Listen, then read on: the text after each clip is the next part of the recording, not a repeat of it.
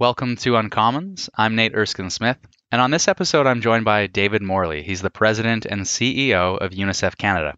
Now, with millions of kids around the world still out of school and with vaccine efforts central to our global response and recovery, UNICEF has a really interesting and unique role to play. For his part, David has long been dedicated to human rights, sustainable development, and issues of global justice, particularly for kids. He's been in his role at UNICEF for almost a decade now. Before that, he was the head of Doctors Without Borders Canada and Save the Children Canada, among other roles, and he's taught global affairs at U of T. And a little known Canadian trivia, he is also the inspiration for Stuart McLean's characters, David and Morley. David, thanks so much for joining me. Thanks very much. In an op ed in December of 2019, you wrote, we are entering the final year of what has been one of the worst decades for children. You referenced the fact that 59 million children in 64 countries were living in crisis zones, the highest levels since we began keeping records. How much worse has the situation gotten because of the pandemic? It's got stunningly worse. I guess the one good thing amongst all the things of the pandemic is that children themselves are not medically affected as much right? We know that. We've seen it. They're not necessarily vectors for the disease. They're they're not as badly affected. But the impact on children around the world has been phenomenal phenomenally bad. Like at one point, we were at one and a half billion children were not in school when all the shutdowns were going on a couple of months ago. And it still hasn't come back to what it was. We have seen the immunization rates have dropped. You know, they were at about 80% of, of the world's kids were getting immunized. It's down to 65%. Wow. Just in that time. We're seeing things fall back for kids for the first time since we began keeping records of child mortality, which was in 1960, so it's 60 years ago, for the mm-hmm. first time in 60 years, we're going to see child mortality go up. More kids are going to die from preventable causes this year than they did last year after after 60 years of it getting better and better. And they're not dying because they have COVID. They're dying from these fallouts and all the other impacts of the pandemic? The economic impacts, the education impacts. And education, health, and when societies have, have shut down, you know, here in Canada, we've seen some of those those impacts. But think of a country that doesn't have all the resources that we do, that isn't able to do all you know putting in the employment supports that we've been able to put in as a society. If the money you make is going to buy in the morning is going to buy the food for you and your family in the afternoon and then you can't go and work because everything is shut down you're a day laborer the impacts are, are incredible. We've seen in some countries poorer countries of the world health systems have just stopped functioning because the health providers were fearful, naturally enough, of getting COVID. There was not enough PPE. Um, the school systems have shut down because same thing, uh, and, and and lockdowns are put there. And and I think it's hard for us to imagine sometimes the lack of resources. I just um, I was in a meeting this morning, and and we were talking about different countries, and the government of Sierra Leone, one of the world's poorest countries, they've been able to get some hand sanitizer fairly recently and they're going well how should we use that in our schools? If if many of our schools don't have latrines don't have running water what's the best place to put the hand sanitizer? Is it to give a little bit to every child or is to put it out front so the kids can use it? There's so few resources in the poorest parts of the world that this little bit of step back in economic activity is having this stunning stunning effect and we have seen some knock on negative consequences. We can think of the opioid crisis as an example here in Canada, which has obviously been exacerbated by isolation yeah. efforts. But yeah. when you start from a position of such vulnerability and you layer on not only COVID, but all of the knock on consequences, it gets so much worse on such a large, on, on such a significant scale and we see it you know it's in mental health as well you know we classify the world there's there's low income countries middle income countries in middle income countries like say tunisia is one in the first two weeks after the lockdown tunisia has a child distress hotline that you can call up for mental health support and stuff. The number of calls to that hotline went up five times by fivefold because kids were was it domestic violence? Is it fear? Is it all of those pressures that we know we know is happening here but it's in middle income countries it's happening around the world. That that mental health and then the mental health issues and for young people and we don't know where it's going to lead. And how is unicef taking all of its experience and responding to the current challenges? Well there's a couple of main things that we're doing i mentioned immunization is i think is is the first thing that we're doing Last year, we vaccinated almost half of the world's children. We're the biggest procurers of vaccines in the world. We used to provide more than half, but now the government of India does it themselves, so that which is great. So now we're down to to almost half. So we are involved in every step of the way of this COVAX facility, the effort that's of the countries of the world coming together to work to try and find a vaccine. And Canada is part of that. But it's a way to try and ensure that everybody will have access to the vaccine. And here it's not necessarily vaccinating children, it's vaccinating older people, perhaps, but it's the vaccines don't just get gobbled up by the rich countries first, but that there is some sense of equality, that in fact it's not just the rich that get it first, it's the people who need it most get it first. And it'll never be perfect but but it's you know that's what we're we're working towards so because the governments of the world including ours know that you can't do a vaccination program that's going to have to be global without unicef I, I don't mean to sound arrogant i'm not the one who does it but we have people in our organization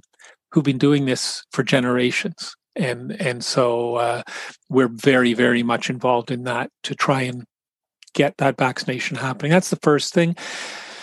The second thing we're doing is around education because health and education are the two main things that we do and and so we're advocating as much as possible with governments around the world particularly in sub-Saharan Africa to open your schools up because the lockdown of schools if you can find a way to do it open them up. Because what we know we know is that when kids leave school, even for a few months, the way it's been now, the dropout rate is going to go up a lot.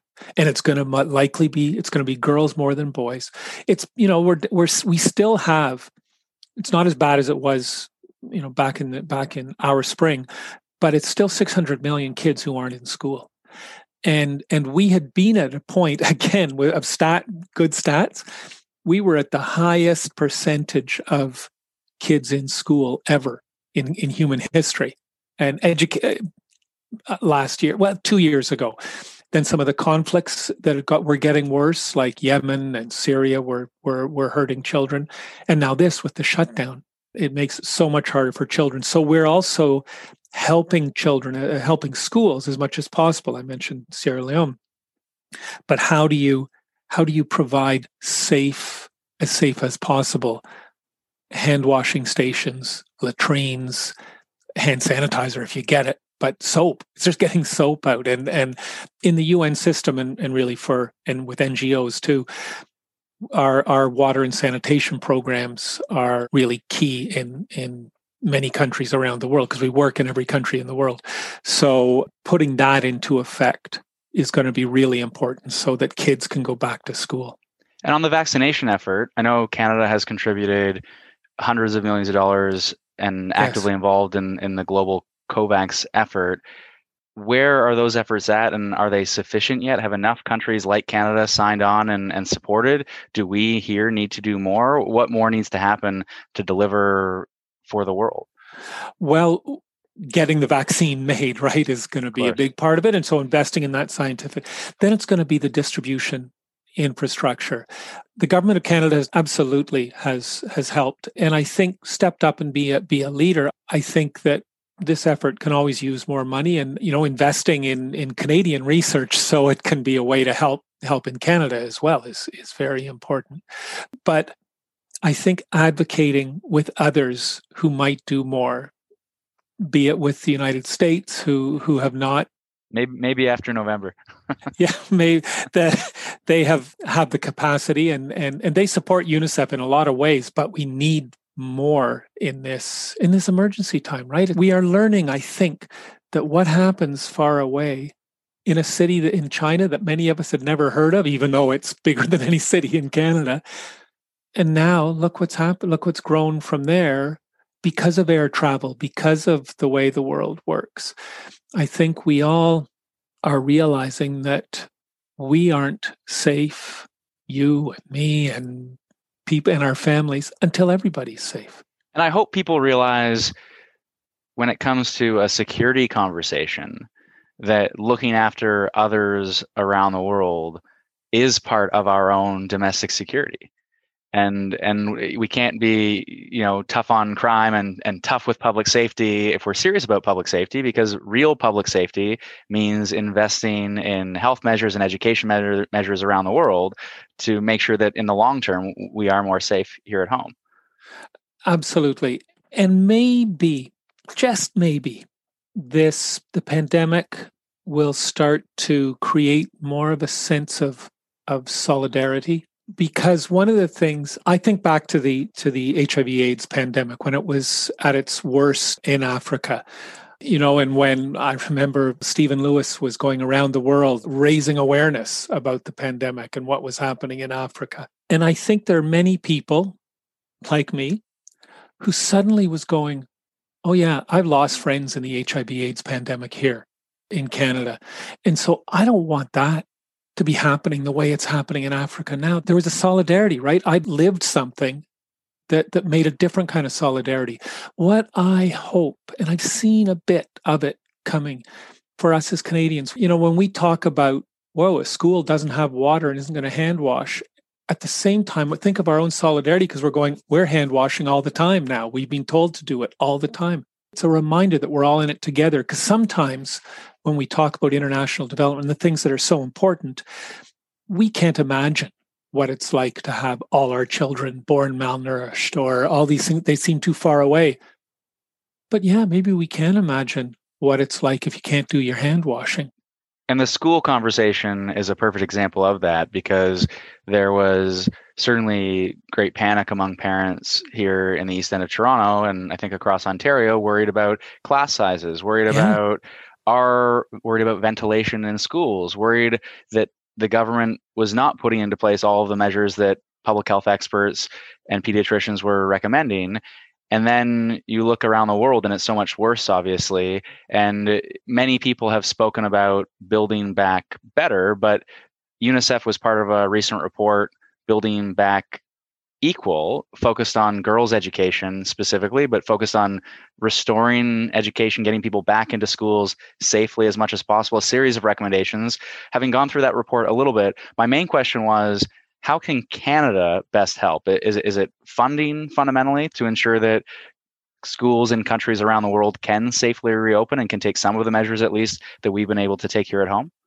Yeah, it is funding. We have we have expertise that can help and actually, you know, some of our actually with UNICEF, our global head of of education is from Ontario. You know, we have a lot of expertise that works with agencies like us, but the main thing is is funding cuz that's what's needed. It's funding to put in the water systems it's funding to put in the teacher training systems it's it's more sometimes than just a building it's how do you modernize how, how, how can the teachers really reach out and how do you be sure things can be secure? It's interesting you know the we've been wrestling with but online learning.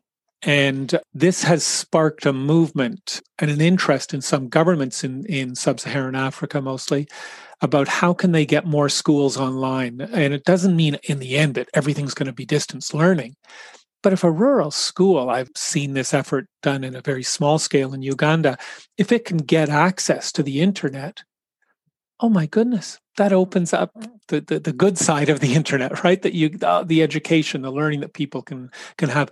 But also at the same time, we we have ministries of education in in Rwanda. This is happening, are coming to us and saying, we want to modernize our teacher education because the three R's and and rote learning is not what we need in the 21st century. It's how do you work creatively? How do you work together? So that will become more equal. You know, as school systems are modernized, education is absolutely a key to helping governments improve and that I mean, countries improve and, and, and villages and, and towns. It's so important to have well educated citizens who are healthy. You can do so much. And the G7 in Charlevoix came together and made an important statement on girls' education on girls' education specifically, saying, We, the leaders of the G7, recognize that gender equality is fundamental for the fulfillment of human rights. And now you describe hundreds of millions of students out of school, many that may never go back, many more girls not going back to school. And have we, out of that G7 announcement, have we seen funding to match the the grandiosity of the announcement in some way? Have we seen, especially in the wake of the Building Back Equal report and this necessary conversation about girls' education and restoring safe schools in the wake of COVID, have we seen the G7 step up on education?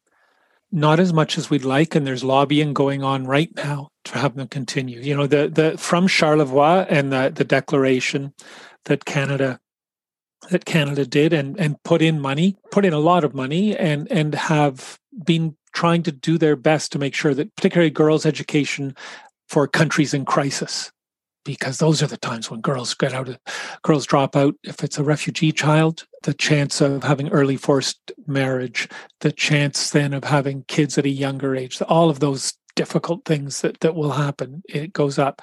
So I think Canada has done a good job. And after COVID hit, some of our international aid is continuing to go. We've got to focus on girls education because we see that falling falling behind. The question I, I, think then becomes is how big are your coattails? Our coattails i don't mean you i mean us as a, as a, as a nation. Sure. Because it is us it is us. It's an expression of, of what we want for the world. And then the next year france followed up not with as much money but they still they're put they're they're continuing to keep a focus there this coming year, we're looking for some stuff from from Britain to see what they will do as well. So we're trying to continue with that, and we I don't only mean uh, what you and your colleagues and, and, and the public servants are doing, what organizations like us as UNICEF and, and NGOs are doing as well to keep this on the agenda because it's too easy to let girls education drop off the global agenda because they off building back equal they're often second class citizens in their own families and then their children so they don't vote. And they or if you're in a democracy or or if you're in an place of armed conflict they don't care. People don't care right? So we have to keep pushing that. And because it will make the world better it'll make the world safer if we can really do it and it does seem an area where the prime minister, this government, have leaned in in a serious way. The yeah. statement out of the G7 is significant, but it also seems, especially having read the Building Back Equal report and recognizing the scale of crisis that COVID has brought to bear on education and girls' education, that we almost need to just double down on our efforts yeah. even further, and and that more is required going forward. Can I tell you a little story? Yes. This is pre-COVID. I was in South Sudan couple of years ago. There's been a long a civil war going on there, and the town was destroyed. And it was a town of about 30, 40,000 people. And like the marketplace had been burned down. It only had a couple of buildings, concrete buildings, and one was the school. And the war had settled down. So at UNICEF, we are trying to figure out how do we help the school rebuild. And I met some students, and this girl, she just stays in my mind. Her name was Grace. She was 13 years old. She was from that town. She'd had to escape across the Nile River when, when it's on the edge of the Nile. When one force came in, like, could she be safe in her own home? Did she have to be running away? She came back. It still wasn't 100% safe, but it was pretty safe. And we're sitting in the school playground, and the walls, these yellow walls of the school, are all, they're just pockmarked with bullet holes from where the fighting had been. And I said to her, What, what are you doing here? Because it's not safe for you. She was living with her grandmother in the town. And she said, I've got my grade eight exams coming up because we'd helped re- restore some of the national system. the grade eight exams are coming up, and I have to get an education because education brings peace. And yeah, what could I say? She's right. She's right. She's right. And her strength and her commitment to want to finish her, you know, grade eight so she could get into high school, despite of the fact that there was a conflict going on. It's a couple of years now. I, I don't know if her high school is open or not, but when I think of determination of girls and what they can do and why we have to help, I just I always go back to grace in my mind. And there are so many barriers. We mentioned the COVID crisis as an obvious example, but in the East End here, I have a large Bangladeshi community, and they've been very vocal about the need to support the Rohingya refugee efforts. And we have the largest refugee camps in the world. And how you deliver education there. I mean, again, thousands, hundreds of thousands of, of children who might lose out on the opportunity to get an education and then lose out on the opportunity to to have a the you know the potential to succeed in life because of the situation in which they find themselves. And in in those camps, and you think of it in many places where I was there about a year year and a half ago, I guess, in the Rohingya camps in Bangladesh. What are you going to do? Are you going to teach the Bangladeshi, for example, the Bangladeshi curriculum and in what language, or is it the Myanmar Rohingya curriculum, which didn't actually exist? So that's not a good. But but who, how? Because are the people have they come to stay forever? Because like that, those camps in three weeks they went from a nature reserve with nobody to a city the size of Winnipeg, like just like that. And so are they to stay or are they going to go back? You see it a lot in Turkey with Syrian refugees who come into Turkey and are they going to learn in Turkish or are they going to learn in Arabic? Because it's different. And then how does the school system support it for the situation for refugee girls? Children in general, of course, but for girls, it's so, so hard. And we do, you know, we can do it, right? Where where we we can help. We can't solve everything.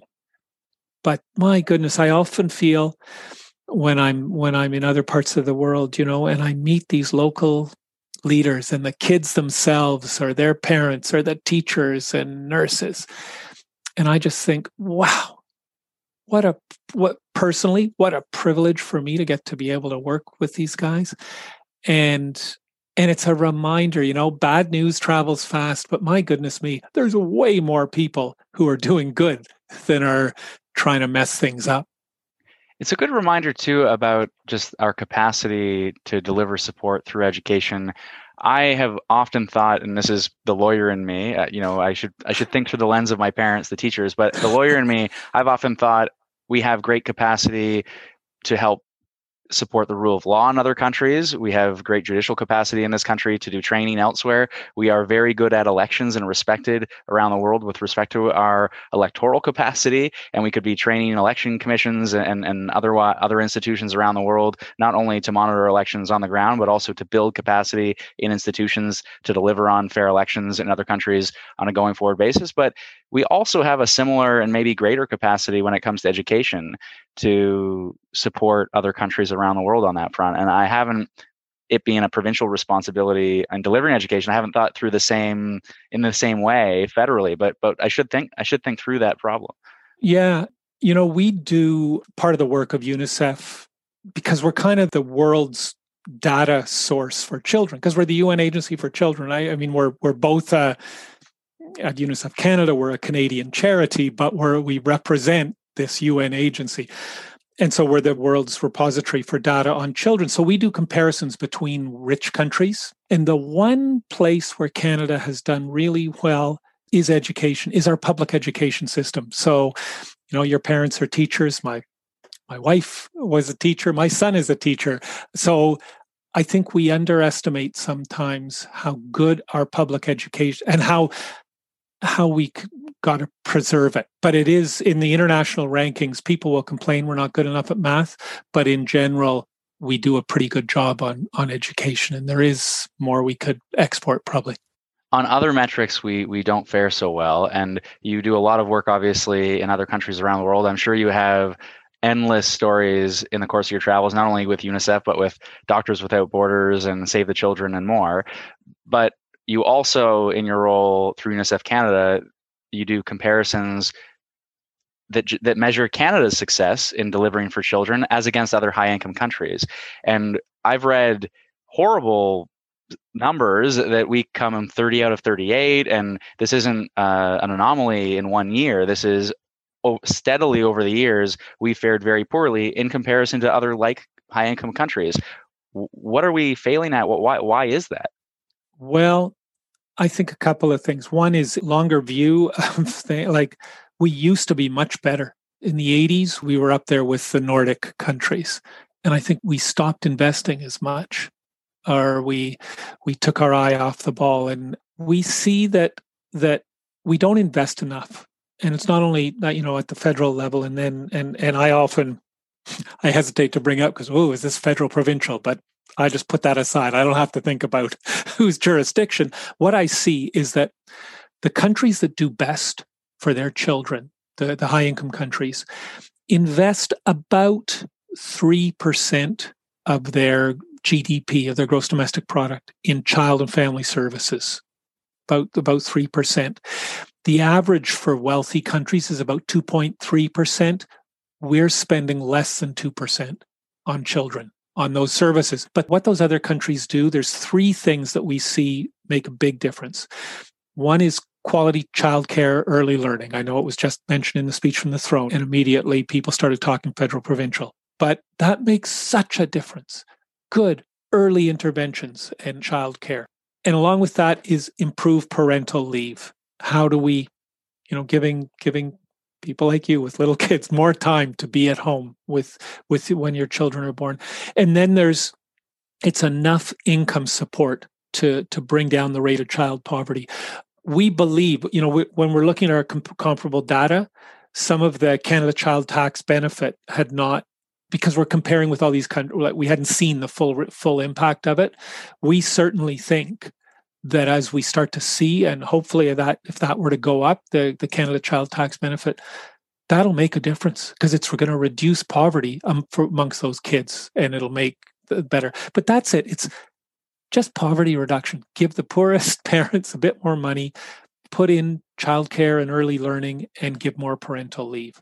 Those are three things that'll make a big difference. But what we see that other countries are doing, they have national commissioners or commissions for children. When when you're in parliament and you've got to be debating a law, there's a public servant whose job is to keep an eye on what's the impact on kids, unintended consequence or other. Or you can have a child rights impact assessment is a thing that you do. It's kind of like an environmental impact assessment, but you just go, okay, you know, some of these things that are having to be passed in a hurry right now, you know, there's always unintended consequences, but let's make sure uh, what's the impact of that on on children and children's rights. Those are things, you know, we're signatories to the Convention on the Rights of the Child, and those are ways that we can help to fulfill our obligation with the convention.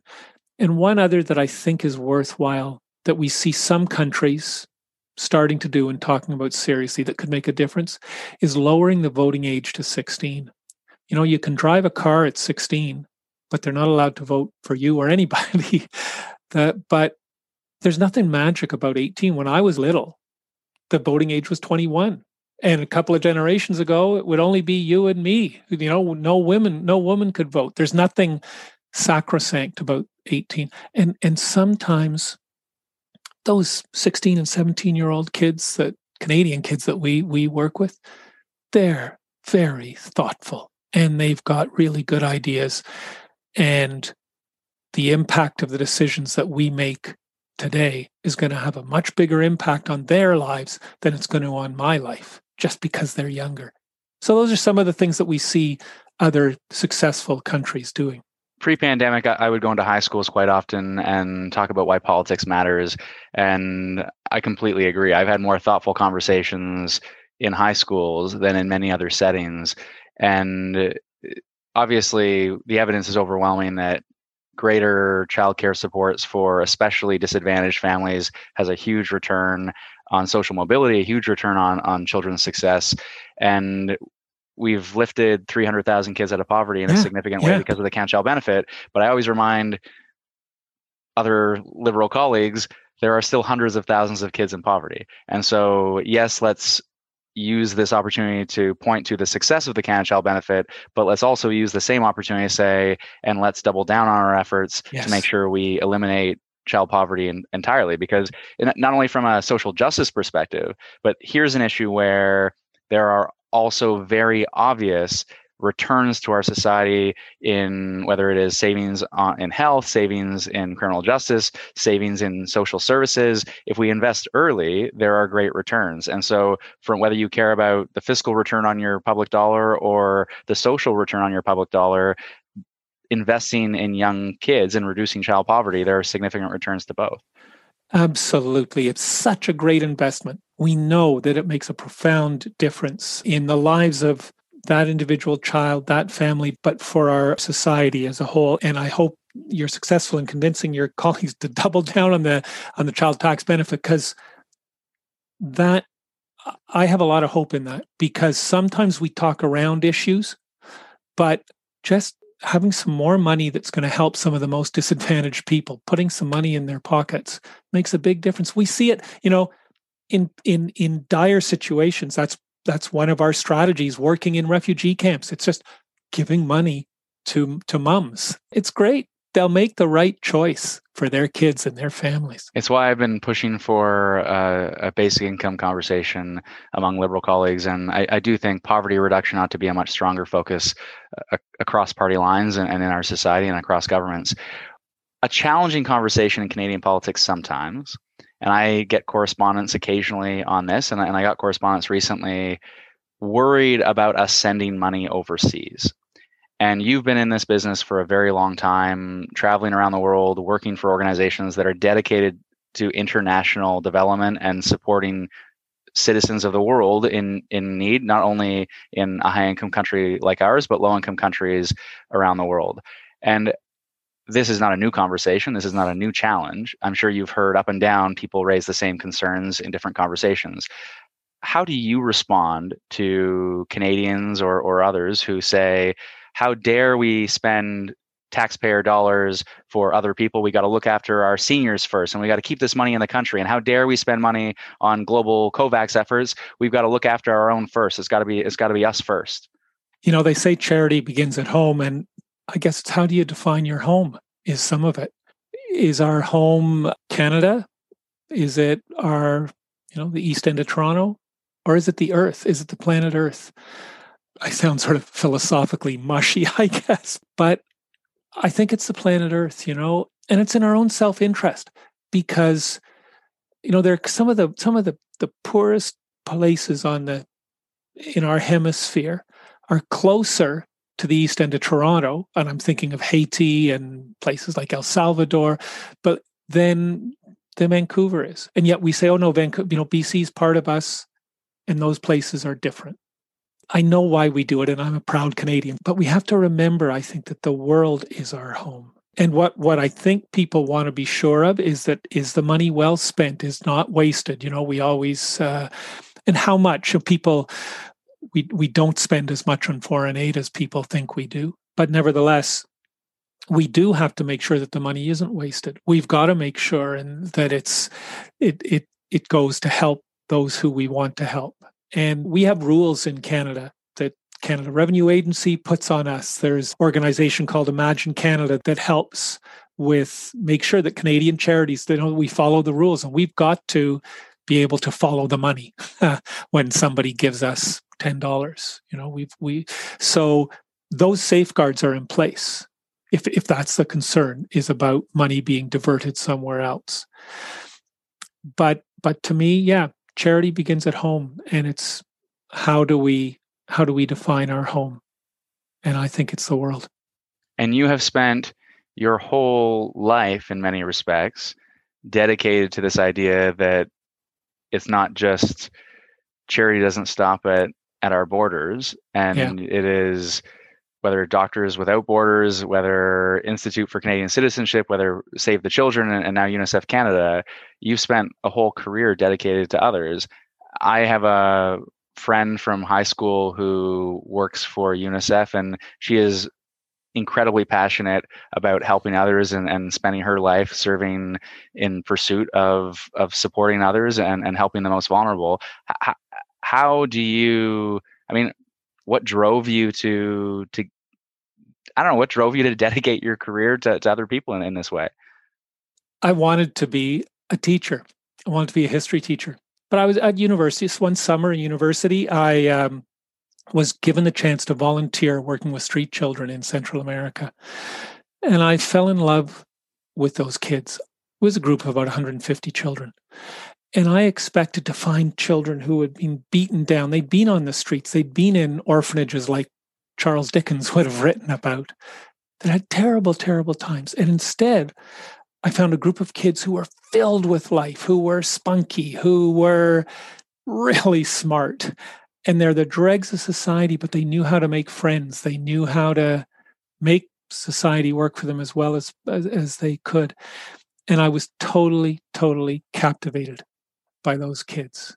It's a long time ago now. And thanks to the internet, there's a group like a lot of those kids i'm in my early 60s so they're now in their early 50s some of them are grandparents right and so we talk about our we we have a facebook group and so we talk about our grandkids and stuff it's it's wonderful and but when i met those kids i thought i want to help these guys so i raised money for them for a while and i want to and despite what they can do i want to do my part to make sure that other children aren't forced into being pickpockets, aren't forced into prostitution, aren't aren't aren't forced into early marriage. It's what my heart told me I wanted to do. And it turned into a career. I had no idea it was going to turn into a career. Well, I I appreciate your time. I also eh, the comment of the of Grace that edu- the connection between education and peace. I've been thinking recently you read so many stories of conflicts around the world. You visited so many conflicts around the world. As politicians, and I include myself in this, I don't think we talk about peace enough anymore. Yeah. That's not part of the conversation anymore in the way that I think it, it used to be in Canadian politics, but we don't talk about peace anymore and we probably should. Yeah, I think we should. And and there are those parts of the world where lots of proxy wars are still going on, where children are still getting forced out of school. And so we want to be able to support grace to help bring peace. Because then, once you have peace in a country, even if it's still unequal, if whatever, but then the positive development can start to happen. And it does. It does. You see it in countries time and time again. When there's not fighting, good things happen because we want to be good, a good species, I think. Well, thank you for your time, David, and thank you for everything you've done along the way. And I uh, make sure to tell your wife that my mom says hi. Yeah. Okay. Thanks very much. Remember to subscribe for future episodes at uncommons.ca. And please do leave a five star review if you like what we're doing on your platform of choice.